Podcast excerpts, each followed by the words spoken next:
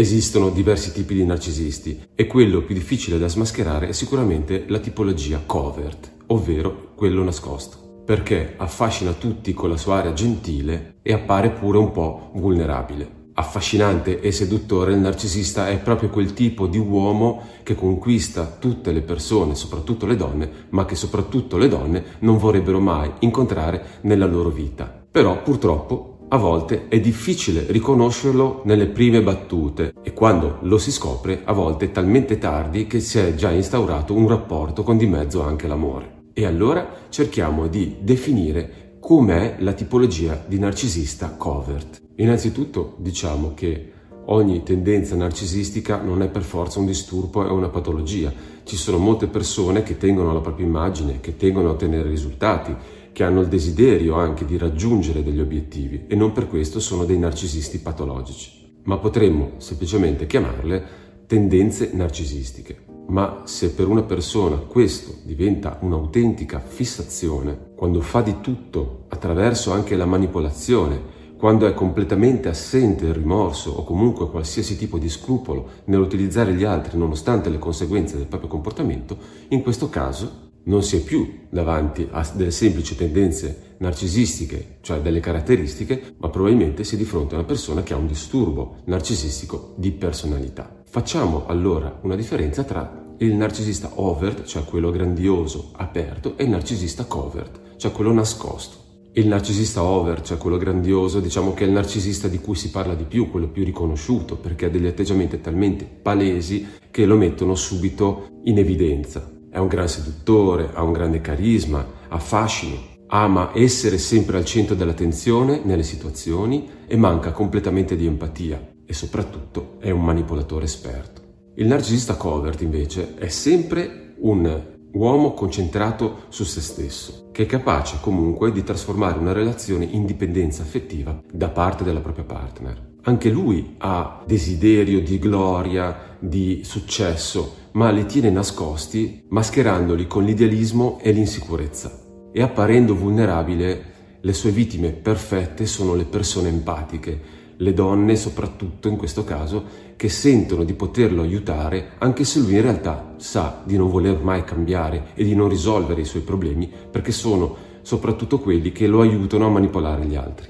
Allora diciamoci cinque caratteristiche che ci aiutano a smascherare un narcisista covert. La prima è che costantemente alla ricerca di ammirazione, anche se non lo fa in modo molto palese. Assumono un'aria timida, un po' riservata e a differenza del narcisista grandioso non amano essere al centro dell'attenzione. E questo lo fanno soprattutto quando iniziano una relazione d'amore. Hanno quest'aria un po' dimessa, un po' vulnerabile. E se non ottengono questa ammirazione dagli altri, anche se loro non cercano di essere palesemente al centro dell'attenzione di tutti, iniziano a cambiare atteggiamento e allora sfoderano una delle armi più pericolose che hanno, cioè il comportamento passivo-aggressivo e quindi inizieranno ad avere dei comportamenti quali il silenzio, ad esempio, per le proprie vittime, che faranno sentire molto a disagio le altre persone, soprattutto la partner. Seconda caratteristica è la timidezza e la vulnerabilità. Il loro atteggiamento un po' schivo e riservato è molto attraente per alcune persone, soprattutto empatiche, più del superuomo che manifesta la sua grandiosità di fronte agli altri. Quindi quando la partner lo incontra e il narcisista inizia a raccontare piccoli pezzi della propria vita, del proprio dolore, questo fa sentire la vittima come se lei fosse una persona speciale e loro, i manipolatori, lo fanno solo per poter ottenere dei vantaggi con la persona che incontrano. Tanto che il punto di forza nella manipolazione, nella conquista di questo tipo di narcisista non sono più le sue grandi qualità, i talenti, come nel narcisista overt, quello grandioso. Diventano le sue armi più efficaci addirittura i suoi difetti, la sua sfortuna, per i quali si sente in diritto di ottenere qualcosa dagli altri che lo ricompensi. Terza caratteristica, un'empatia che è solamente apparenza. La mancanza di empatia del narcisista in questo caso è molto più subdola, perché dimostra una vera empatia solo verso se stesso, non verso gli altri.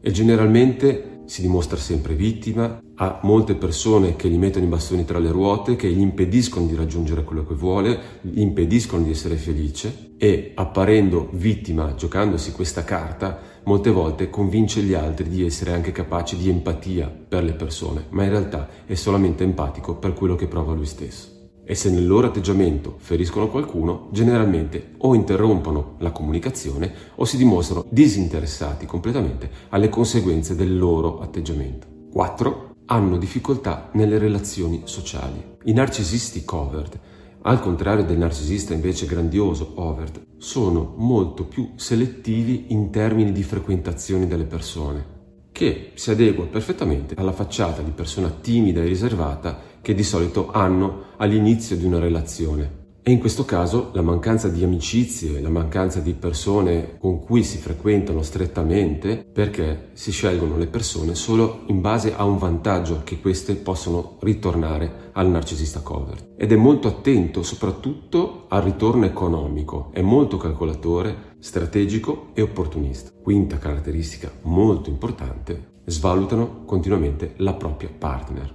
Purtroppo chi entra in relazione profonda con un narcisista, che sia overt o covert, deve sempre lavorare per tutelare la propria autostima, perché se il narcisista sente di dipendere troppo dalla persona che ha vicino, inizierà a fare una lotta per poter riagguantare il proprio potere anche e soprattutto attraverso il gaslighting, attraverso la svalutazione, come abbiamo già spiegato in video precedenti. Quindi vivrà nella costante ambivalenza di avere una partner brillante che lo faccia apparire una persona importante nel rapporto con gli altri, ma allo stesso tempo se questa partner è troppo brillante rispetto a quello che lui si sente, cioè essendo una persona molto insicura, lui proverà una forte invidia nei confronti della partner e farà di tutto per abbassare il suo successo e la sua autostima. E allora, quali strategie, cosa possiamo fare nel momento in cui abbiamo a che fare con un narcisista covert? Prima cosa, evitare di sentire le critiche e l'atteggiamento, il comportamento del narcisista come qualcosa che dipende dalla nostra persona.